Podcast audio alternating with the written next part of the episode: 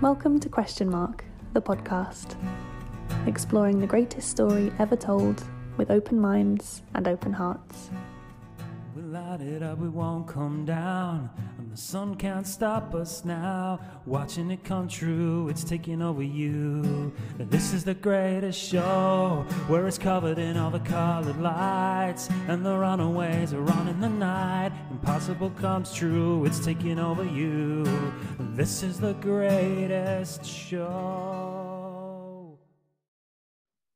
Hello, and welcome to Question Mark, a fortnightly podcast about the greatest story ever told, Mark's Gospel.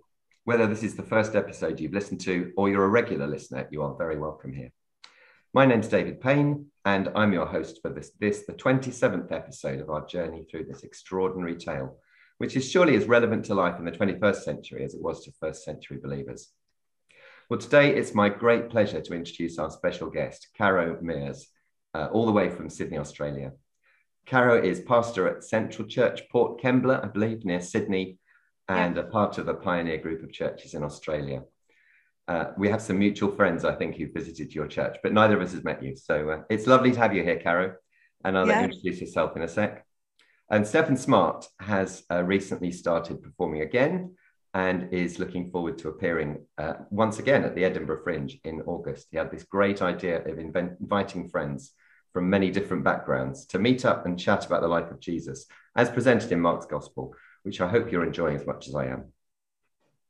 Well, we'll let the guest go first. So, Caro, how would you would you like to start by saying a bit about yourself and maybe what it's like being church in Sydney and leading? no, not leading, but you used to lead and being part of pioneer churches in Australia.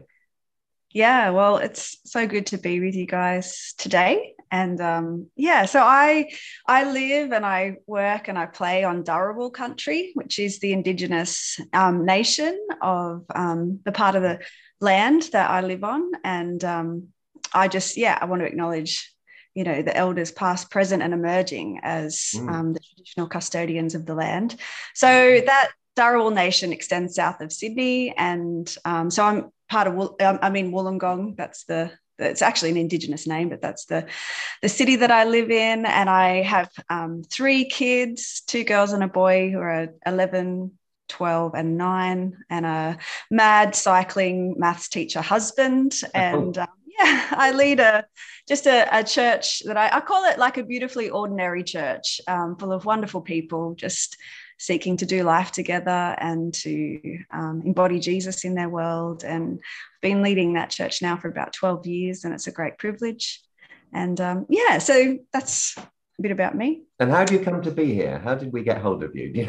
I think Billy Kennedy is our mutual connection originally. So I've actually been over, like our, our we've been connected with the Pioneer Network in the UK for many years now, and I've been over to a couple of their um, conferences in well pre-COVID, since when travel was was possible, and um, so it's been great to meet so many people from that network who I've developed really rich friendships with, and some have come out to Australia as well, and so it's just a beautiful connection of like-minded people across across the world so and i'd actually heard of you steph like and i'd heard of the um, i am mark production just in my connections there i'd heard people talk about it and i just i remember thinking wow what a what an amazing thing someone can memorize the whole you. thing so yeah Oh, it's lovely. Great to have you. Well, that's a nice lead in, isn't it, Steph? Do you want to just update us a little about a little bit about where the I Am Mark journey is at the moment?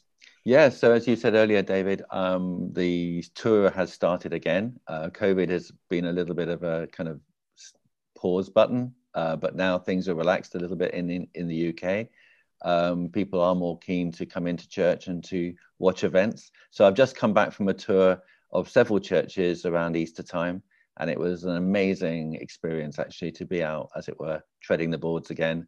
Um, not so much for the the fun of doing that, although it is huge fun, but also meeting so many lovely, lovely people. It's so great to be Mm. part of God's wider family, to get to understand that we're all on the kind of the same page. We're all looking to do life beautifully, as Caro just said, and um, you know, it's really, it's really exciting. Um, yeah, there's much that's going to happen in the next few weeks. Um, I'm going off to California on holiday fairly soon, but while I'm there, I'm doing a performance in San Anselmo, which is going to be in a in a Greek Orthodox church. So that will be a will be a first. and um, then there's there's um, lots of things going on with PR at the moment. I'm trying to ramp up my kind of profile with the help of a PR company. So that's kind of new and scary, but also very exciting. And then Edinburgh in August. That's it, yes, which I believe you'll be coming with me I'm really on that trip, which is, looking forward to it. yeah, me too. It's going to be a wild, extra, extravagant experience, as Edinburgh always is. Mm. But this is going to be in a in a bigger theatre than before, on the Royal Mile as well. So um, yeah, it's going to be for nine nine days. So that's quite a long run.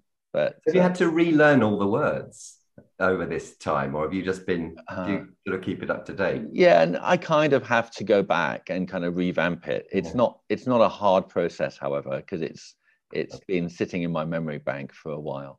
So Um, long-term memory. Yes, that's it. So uh, yeah, it's good fun actually trying to relearn, as it were. Great. It's a good script to learn, isn't it? Mm. So it's great to have you both here. And uh, in recent episodes, we've had some really exciting stories with Jesus feeding, feeding 5,000 people, then walking on water, and then healing everyone who touched his robe. There will be more miracles in future episodes, I promise. But for today, our title is That Which Defiles.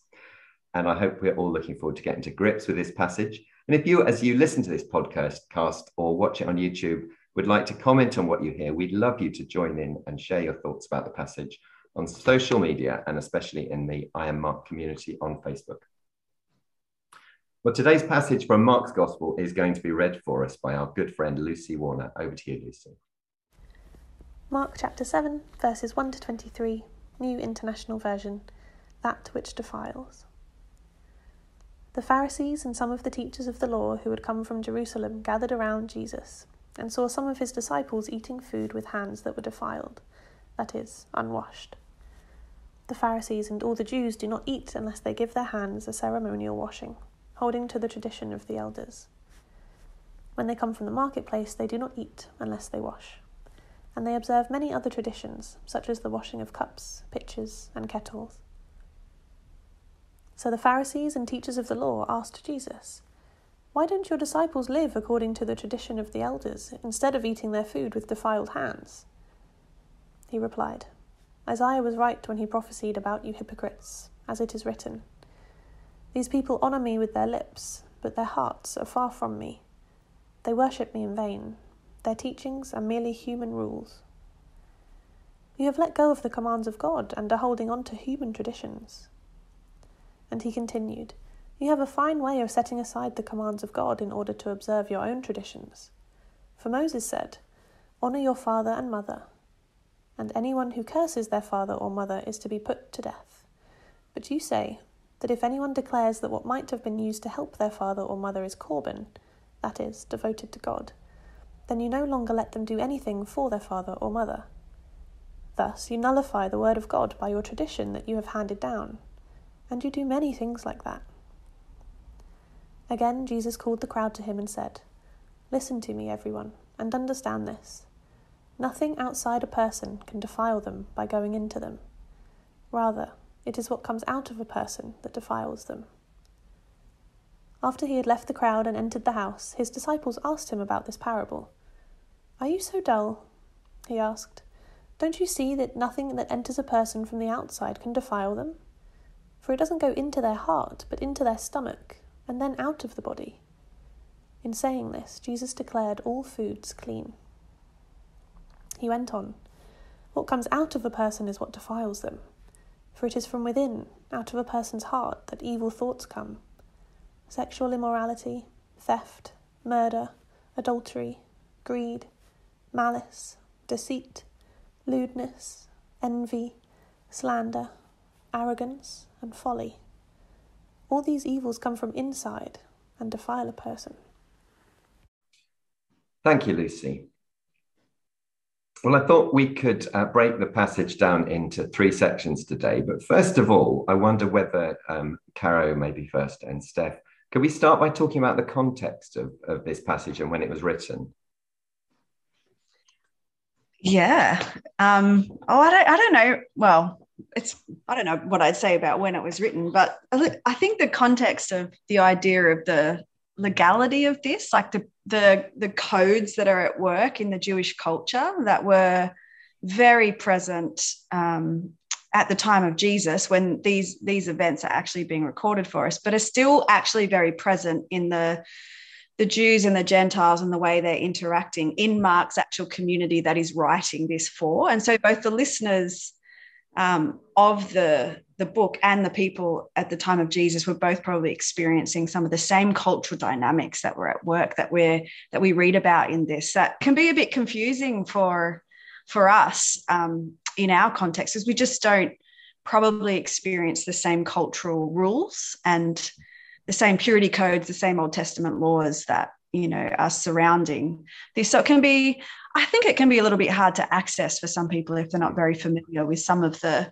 the Old Testament background to this and why the Pharisees were so keen to uphold the law. Um, yeah, and I think some, you know, like like you know we've we've chatted about, like we can caricature the the Pharisees as the bad guys, but like from what I've understood is that their heart their heart behind it was in the right place, even though that the Jesus is really confrontational to them because mm. they were wanting to do what was right by God.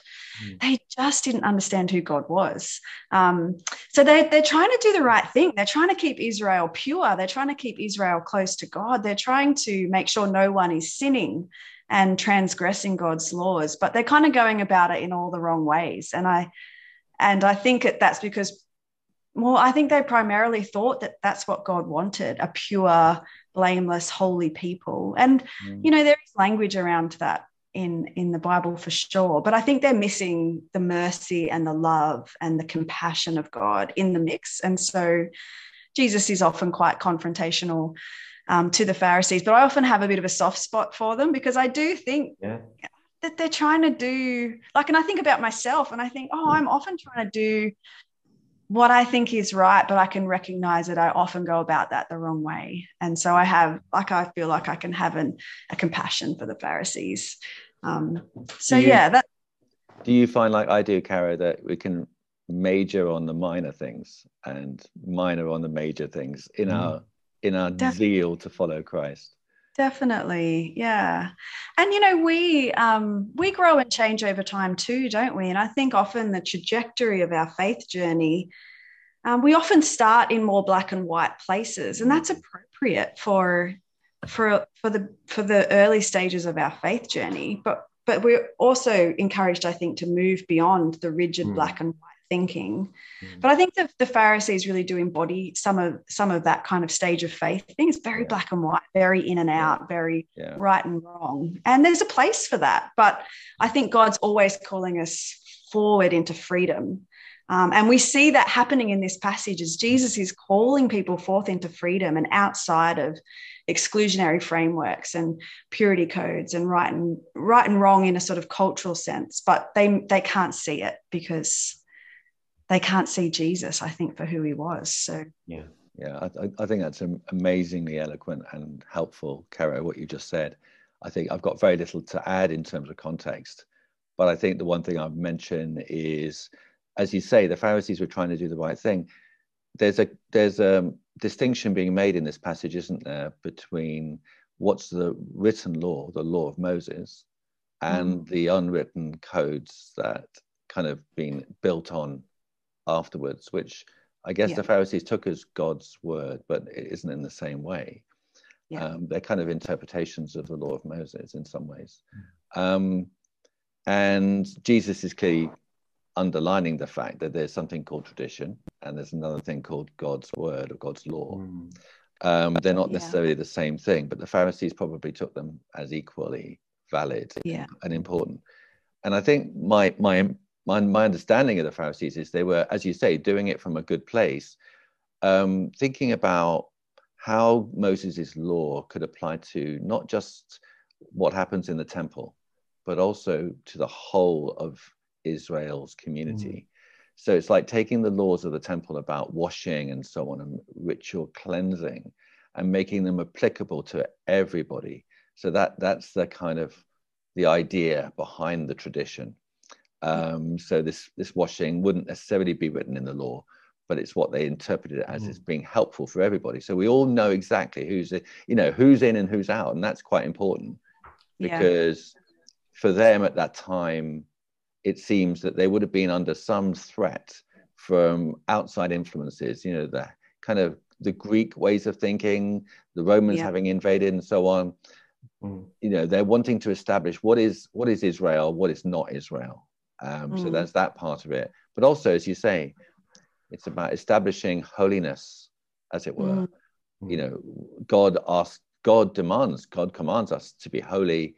So how can we do that? How can we put this in practice? And this is their answer. Yeah. Yeah. So it's good to hear you standing up for the Pharisees. Jesus was obviously a very, had a lot of harsh things to say. So in this first section, Jesus asked why the disciples weren't following the tradition of the elders. And um, this is a question from a listener in Africa, actually. So it's a very international program today, um, who contributes to Mark in our Facebook group. The passage says some of Jesus' disciples were not washing their hands. It's possible that Jesus was following the strict rules, but respected and even strongly defended their right to choose how they responded to the rules. And she thinks this says a lot about Jesus' relationship with his disciples and wonder what you think about that.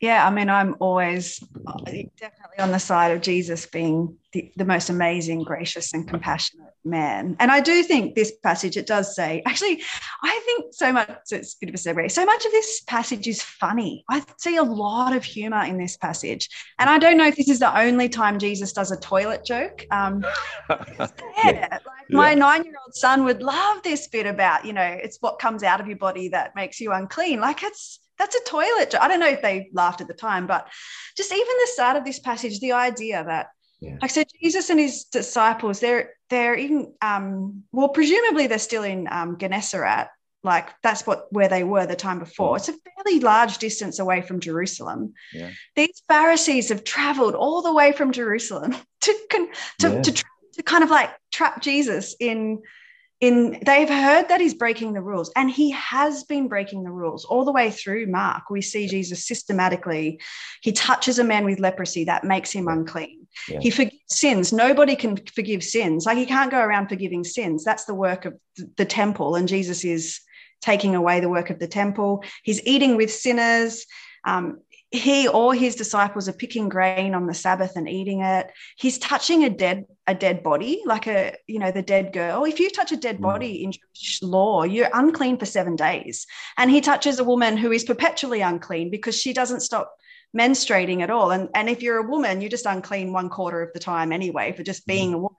So Mm. jesus has been breaking laws left right and center. And these pharisees travel what 80 90 miles on foot to to confront or it's like this climactic scene that's quite funny because the only way the pharisees would know that jesus' disciples haven't washed their hands after coming in from the marketplace is that they've been following them Yes. like stalking them like little you know i could i mean it's characters you can imagine these little spy pharisees like picking out jesus disciples following them in the marketplace see what foods they touch see who they interact with and then following them all the way to wherever jesus is and having like beady eyes on whether or not they wash their hands. Like it's it's hu- it's quite humorous in its um, in its thing. So i think like whether or not jesus himself was participating in this exact event about being clean or unclean it's pretty clear that jesus all the way along has been participating in unclean activity. And you, you are not supposed to do that. And certainly as a rabbi you, you know setting an example people mm. following you if you are flouting the rules you're giving permission for everybody else to flout the rules too. And so i think that you know the pharisees are trying to get at jesus through his disciples because maybe in this particular instance they didn't see jesus break the law but they saw his disciples do so. So they're going to try and nail jesus based on that. And um but it is it's got it's, it's humorous in the way that it's sort of dramatically like mark how mark writes it. I think there can be a lot of fun that you you have with this. So I, yeah i think that yeah jesus is he's been breaking the rules and his disciples have been breaking the rules and that this event is the, the climax of this clean unclean holy unholy Mm. stuff jesus has been doing all along and um yeah it's going to come to a head and jesus is going to Mm. confront it i think so Yeah. yeah Brilliant. What are your thoughts about that, Steph? Yeah, I think absolutely 100% behind what Caro said. I, am not convinced, if I'm honest, by the uh, the questioner's inference that Jesus is kind of sticking up for his disciples okay. in a way that would be kind and, and supportive, because that would take away the whole point of the rest of the dialogue here. Uh, Jesus clearly has got other motivations in mind. Uh, but I totally, uh, totally take on board. It was nice to think that Jesus is like that, but and it's quite a modern perspective. But I, I, don't think really from the passage that is um, that's what's going on. Um, it's interesting that some of some of the disciples are eating food with unclean hands, but which is I hadn't noticed this before actually. Um, before I kind of prepared for this podcast, so it's not all of them, but mm. um, nevertheless, I think Caro's absolutely right that you know the Pharisees are looking to get at Jesus through this. This is this is the climax, as she says, of a load of controversies. It is interesting that these guys, some of them are from Jerusalem, so the teachers of the law from Jerusalem. It does seem like they're kind of specially sent to hound him, to find him out, to bring back information about him. It feels like, you know, we're, as you say, Caro, coming to a climax, it's more it's almost like a coming to a climax of a confrontation with Jerusalem, actually, or in Jerusalem. So this is kind of preparing us for the next half of the gospel, which is all about the mm. you know Jesus's kind of difficulties there and his his trial and his execution. Um, so yeah, um, that's all I wanted to say, really. But yeah, good. Mm.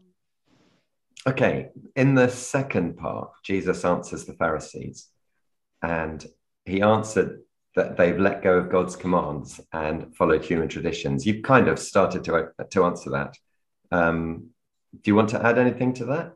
Shall I go first on, on yeah, on yeah, that? Yeah. So I, th- I, think this whole idea of tradition is quite important. I mean, as Caro was saying earlier, it's it's easy to put the the class the Pharisees as the baddies of the piece, but actually they're they're looking to do the right thing and actually it's more important than that you know they're not getting shirty with jesus just because he's jesus they're getting shirty with him because he's doing something which they which they can't understand mm. it's like you know the way to connect with god is this this is how you connect with god this is how you live a holy life um, mm. you are doing something which is totally different to how we want to help people to have a holy life. Um, you know, we're trying to build relationship with God. What you're doing is flouting all of that stuff. So it's not just a matter of you're not keeping your hands clean. This is all very much important about ritual uncleanliness. This is the the key to their kind of their faith. So it's it's important to realize that when they think about these traditions, they're actually thinking about the ways in which they can serve Israel. Actually, um, mm. Now, having said that, I'm not saying that there aren't spirits among them who are kind of using this as a means of their own personal kind of um, glorification. You know, because if you if you're the lawmaker, the the temptation is to try to control um, for your own purposes as much as it is for good reasons, as the ones we've outlined. So there's this element of abuse of power here that could be at work, but it's not clear never necessarily from the passage, but it is it is worth mentioning because I think when we do have traditions uh, which aren't necessarily completely tied up with what God's view is, um, what we what can happen is that you know authority authorities can take control in a way that's not actually helpful to anyone else except for themselves. So there is that element of it. And Jesus might come across here as kind of usurping their authority potentially. You know, they've had a lot of they're they're wanting to exert authority. They're not necessarily doing it completely. Otherwise, there wouldn't be people who are, uh, you know, sinners. So they they're not necessarily winning the battle, but they're wanting to do it. And along comes this man who completely sweeps away or everything they're trying to do from under their feet Mm. And it takes away their sense of you know who they are, their purpose in life, and their sense of authority as well. Um, mm. You can understand why they get upset. Yeah, and it really is like I think it's easy to forget that the Pharisees as well were living under Roman occupation. Like the the Jew, the Jews as a people were not an independent people. Like they had suffered um, immensely in their history and were still suffering under the boot of empire. Mm-hmm. So, you know, when you have had so much autonomy stripped away from you as a person, you tend to latch onto the only thing you can control. Mm-hmm. And in some ways, the only thing that, you know, the, the, the, Jewish people could control was the temple. And even that had been, you know, um, invaded at different times. But I, so I understand how why they're holding so tightly to culture, to tradition, because in some ways it's all they've got left. They don't have land, they don't have the rightful king. They're hoping for a Messiah, but he hasn't seemed to appear yet. So they're, I, I get it. Like, you know, we we do that as humans too. When we lose control, when we feel out of control, we just tend to latch onto concrete things because they give us comfort. I see the Pharisees doing this. And, and Jesus is wanting to love them out of that too, like to to love them towards a freedom and to love them towards Yahweh as Yahweh is in, in love and compassion. But, you know, we, we don't always go go easy with Jesus. Sometimes he, yeah. you know, yeah, it's, it's interesting and screaming, say, but it's interesting you say, you know, he's loving them. I, I totally agree. And when I portray Jesus, mm. you know, to the best of my ability, it's not an easy job, uh, obviously, but I try to give that sense of unconditional love for, to whoever he's talking to. But even having said that, this passage, he gives them a bit of a hard time. I mean, the words he uses from Isaiah are kind of quite stern, aren't they?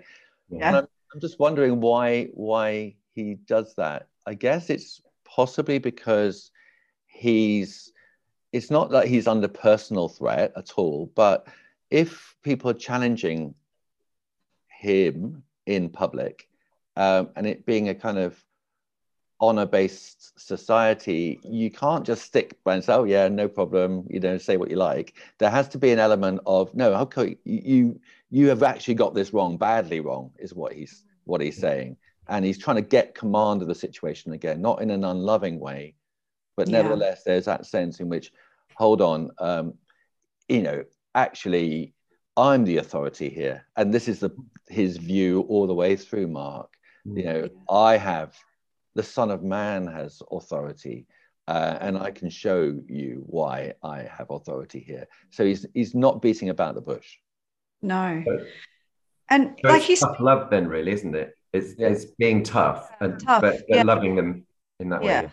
Go on, Karen. And he's speaking their language. Like they they're the people of the law. They're the people of tradition. And he just pulls out quote after quote yeah. he's used, he's speaking their language. That's an act of kindness you know yeah. you have the law let me speak the law to you. And i'm reminded of like the you know we're, we're recording this post Easter and you know the, the, the the resurrection stories and Jesus walking along the road to Emmaus with the disciples and he unpacks the scriptures and points this is where you see me this is where you see me this is where you see me. And their eyes are opened. But I see a similar thing happening at work in this. Like the Pharisees are reading their scriptures and they know their scriptures and they know the law and yet they cannot recognize god in person when he's standing in front of them. And i think jesus is is trying to help them see what the old testament was pointing to all along like pointing to him. Like what what's what was moses about? What was the law about? What was isaiah?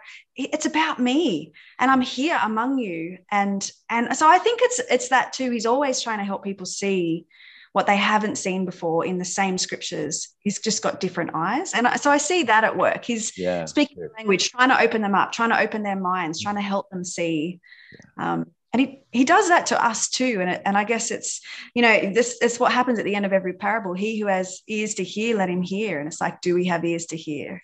Even if what we're hearing is what we want to hear, or it's that's that's the goodness of Jesus, I think. Yeah, so. that's really good. Yeah. Yeah. Okay, so Jesus goes on to talk to the crowd and the disciples now, having had a had a go at the Pharisees or had shown them some love.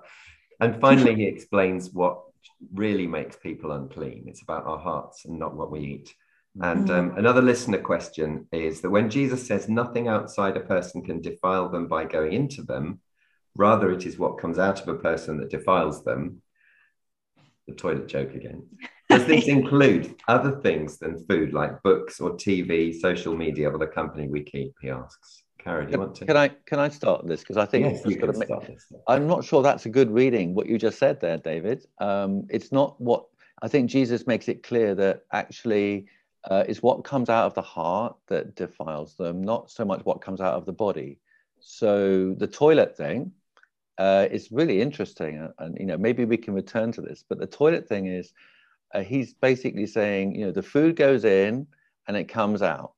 So yeah, it's not, it's not that, but it's not the toilet that makes anyone unclean. There's nothing in Jewish law or tradition that says excrement is going to make you unclean. It's just not there. So, yeah, it's more about the heart, isn't it? It's more about what what we have within us in our in our heart that's the issue, uh, and that comes out from us. It doesn't go in to us. Hmm.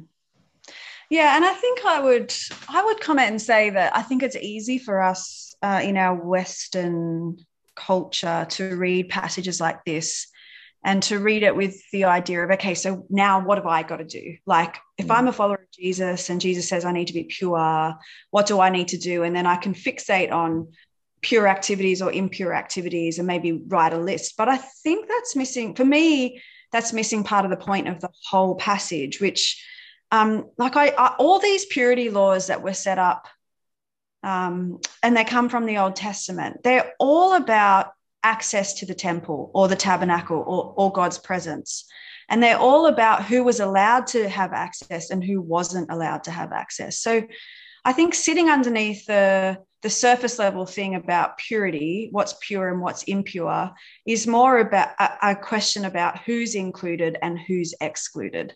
And I think this is what Jesus is pushing into because what he is confronting the Pharisees about is the sheer numbers of people they're excluding from the presence of God, from the temple, from access to, to worshiping God because of nitpicky rules. Like and it is nitpicky. You kind of read it in in the um uh, in verse four where it talks about all the like in this they've washed this and washed that. And i mean that's an extreme version of the rules. I don't think any very few jews i think were able to actually do that because they're living almost in a multicultural society. They go out of the house at any point. They're in contact with unclean people and objects. And if they had to wash all the time it's it's just impossible. And so i think I think Jesus is pushing into, yeah, who's excluded by our rules? who's excluded by our cultures, who's excluded by our traditions. Like Jesus, throughout all his ministry, is modeling this radical, inclusive hospitality centered around the table. Everybody is welcome at the table sinners, Pharisees, Sadducees, followers, not followers, foreigners. Everyone gets to eat with Jesus, but that breaks all the rules. Yeah. Um, so we can focus on the rules or we can focus on the fact that the table is open to all and that Jesus is pushing us into quite uncomfortable zones of who do we exclude. So I think the better question is not what do what can I do or what can't I do? What can I watch? What can't I watch? Like that, that's a fair question. I think we all have to face that in our, but like actually, who's excluded yeah. in my mind from God, who is not welcome, or who might I say is welcome with my mouth, but with my actions is actually not welcome. Or, you know, so many churches have like everyone's welcome as a sign, uh, you know, all welcome. But really, that's not true. Yeah. When you get into culture and tradition, yeah. you yeah. discover that there are certain people that are very much not welcome, or they're only welcome if they adjust their behavior in order to fit, which is just another version of the clean and unclean, pure and impure rules. Yeah. And um, yeah, and so we're I think we're seeing that at work underneath this. And I think one of the other things that I, I'd like to kind of point out is I think one of the things that we see as the thread throughout all of these clean and unclean things, like the uh, the, the man with leprosy, the dead the dead girl, the hemorrhaging woman, like usually when we have like usually the idea of contagion is that pure things become impure because they're in contact with you know contagious things. I mean, we're so used to this with COVID. Like we, everything we've done in the last two years has been to avoid contagion. Like if we come in contact with the virus, it was all like wash your hands, wear a mask, social distance. We're so over mm. um, and knowledgeable now. We have language around we don't about contagion. We don't want to get contaminated with the virus. And that, that works really well for viruses, but it really doesn't work well in moral and spiritual places. And what we see in Jesus is that when he touches an unclean thing, he does not become unclean, but the unclean thing becomes clean. And when he touches someone who is impure, he does not become polluted, but the impure person becomes pure. And so he reverses this whole idea of what like the trajectory or the movement of clean and unclean he makes unholy things holy he makes polluted things pure and he makes unclean things clean like it's a total reversal of movement and so there is something there is something in that for us too about mm.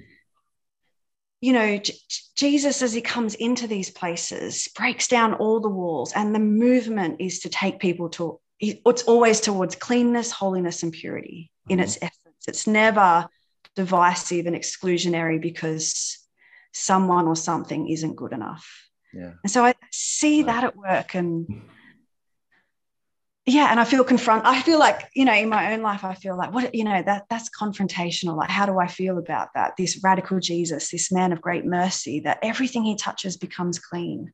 Hmm. Um, that means me. That's beautiful good news for me, but it's also beautiful good news for all the people I don't want Jesus to come in contact with because yeah. it would mess with my system. It would mess yeah. with my tradition. It would mess with my culture. It would mess with my rules. So, yeah, and that's exactly. what Jesus is doing. So, it's yeah. About, about, healing division, isn't it? And, I think the um, the other, I think that's brilliant what you said. Um, I, I just would like to add a little bit of context regarding Mark's gospel, as you've done, just thinking about what has just happened in this story and what's about to happen and mm. this whole issue of inclusion or not yeah. exclusion is being underlined here in this central story because what's just happened is the feeding of the 5,000, which we know was in Israel's territory and with Jewish people, Jewish men, um, and the feeding of the 4,000, which follows this story, which was predominantly in among Gentiles. And in both cases, G- Jesus feeds them and there's mm. a feast that you mentioned earlier, that banquet, that welcome mm. he gives to all there. And this would have been against any understanding of, of, of many people of what being a good Jew is all about. You don't you don't mix with Gentiles. You don't include them. That's just wrong. And yeah. and in and then also just after the story is the the the story of the the woman uh, who's Greek and Syrophoenician. Um, so she's three times a Gentile, and she gets bread as well. So there's like, uh, what's going on, Jesus? You're completely ruining our understanding, our mindset of what being good and holy and, and God loving yeah. involves. You're wrecking everything. But he's absolutely, that's exactly what he's doing. Those boundaries and barriers that you, you mentioned, he's demolishing yeah. those and showing God's love is so much more expansive. Um, and you're right, I too feel completely confronted by that. What about me then mm. and how I feel um, mm. in terms of how I relate to other people? You know, am I exhibiting that overwhelming compassion and generosity? No, probably most of the time not. There's all this stuff within me, cultural stuff, traditional yeah. stuff. Yeah. Um, just it's wrong. And God's, I guess God's job in my case is to unfurl that and teach me hmm. like he's teaching the disciples here. Come on get, hmm. get your act together. Recognize what who god really is. God is love frankly. Yeah. Yeah. I think you've both led nicely into the, the, the sort of final section really that i wanted to ask about which is jesus has, has talked about human traditions that detract from god's word. And that we should be concerned about what comes out of our hearts, but he doesn't tell us how to do it. What what would you say to someone who said, well, without you know, spoiler alert, what's coming later, but um, what's the answer? I would suggest um, I, I, I, practice a form of prayer, which I'm sure many of the listeners, uh, our listeners, will know, um, called the Examen prayer, which is about asking God to search our hearts uh, regularly because that's the that's the issue at stake, isn't it? Is what's in our hearts. And when I mean it with sincerity, God does show up, uh, I believe, and begins to unpick what is there, what's been, what's kind of built up as a kind of, mm. I don't know, hard encrusted element, and you know allows me to recognize that, not in a judgmental way, not he's not condemning, but he nevertheless opens up my eyes, and I think Mm. our constantly coming to the Lord to ask Him to do that is is probably one one way. Yeah.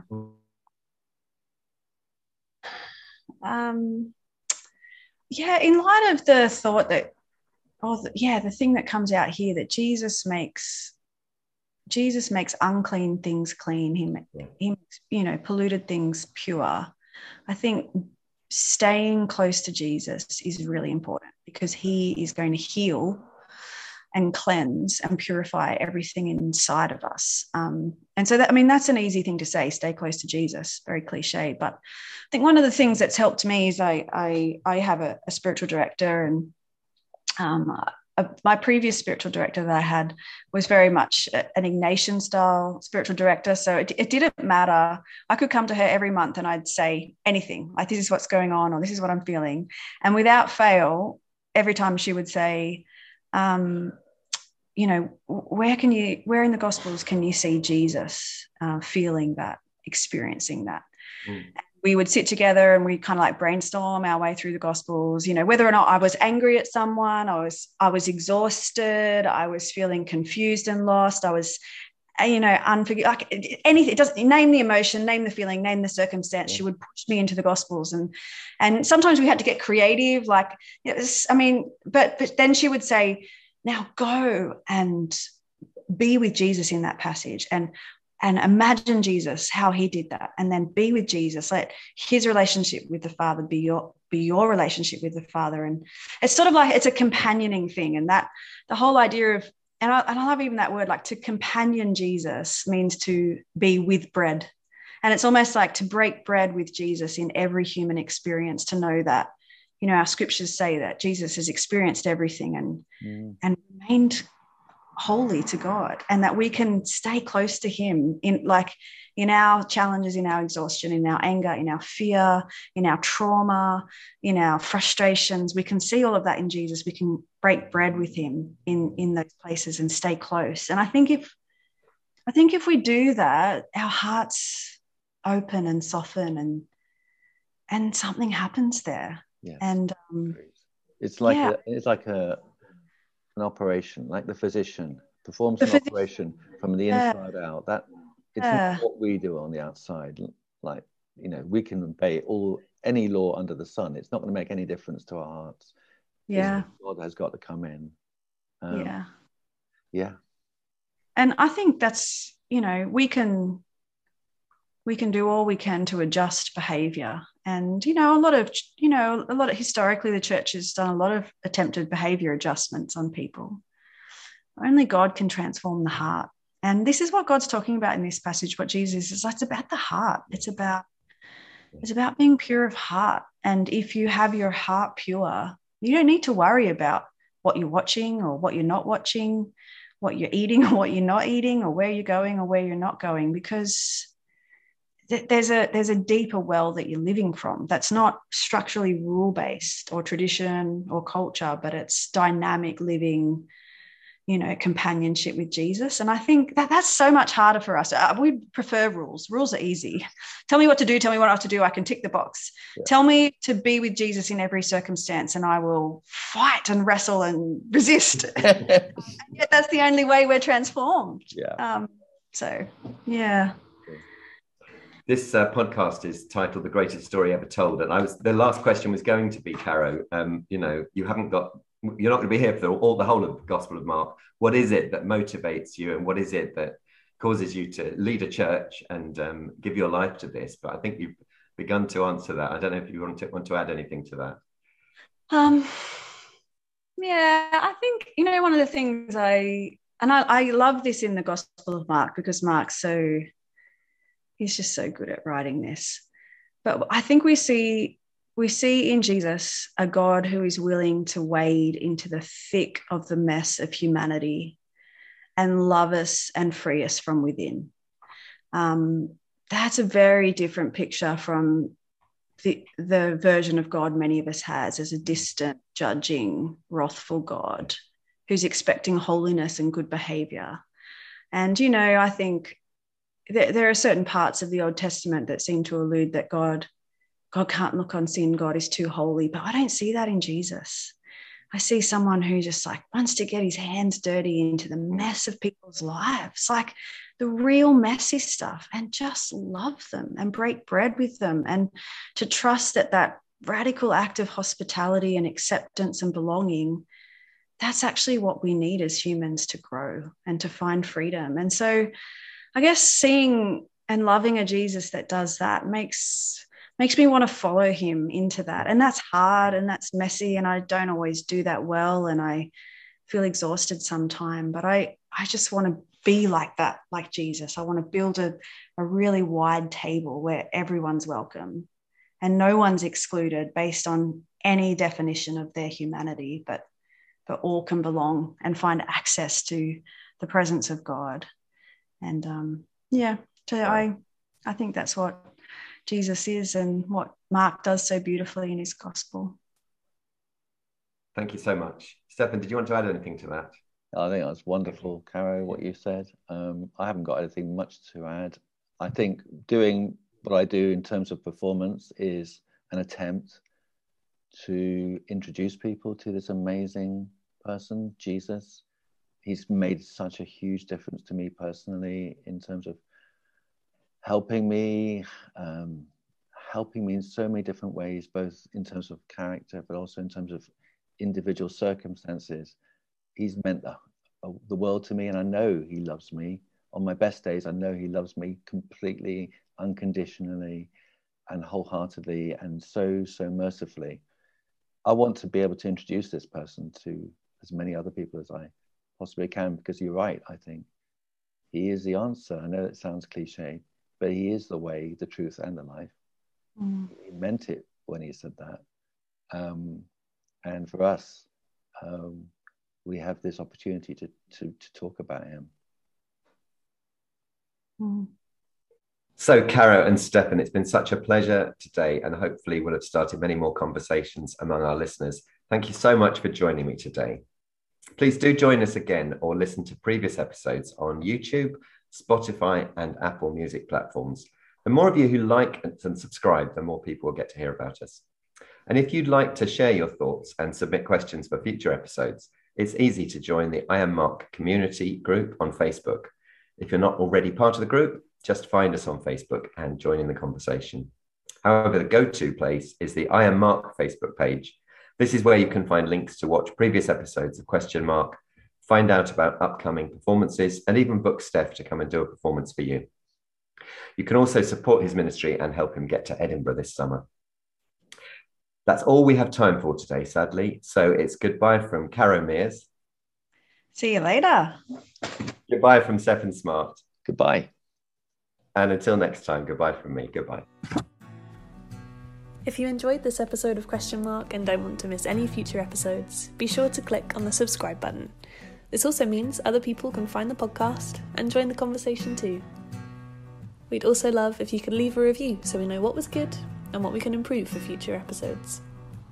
If you want to find out more about I Am Mark, Stefan Smart's solo word for word dramatisation of Mark's Gospel, go to www.sleek.bio slash I Am Mark, where you can sign up for free for his newsletter and a whole host of other goodies. Join us and our special guests next time, where we'll continue to explore the greatest story ever told together. If you want to get involved with the podcast or have any questions or comments in the meantime, please do get in touch using the I Am Mark social media channels. We'd love to hear from you. We light it up, we won't come down. The sun can't stop us now. Watching it come true, it's taking over you. This is the greatest show where it's covered in all the colored lights. And the runaways are on in the night. Impossible comes true, it's taking over you. This is the greatest show.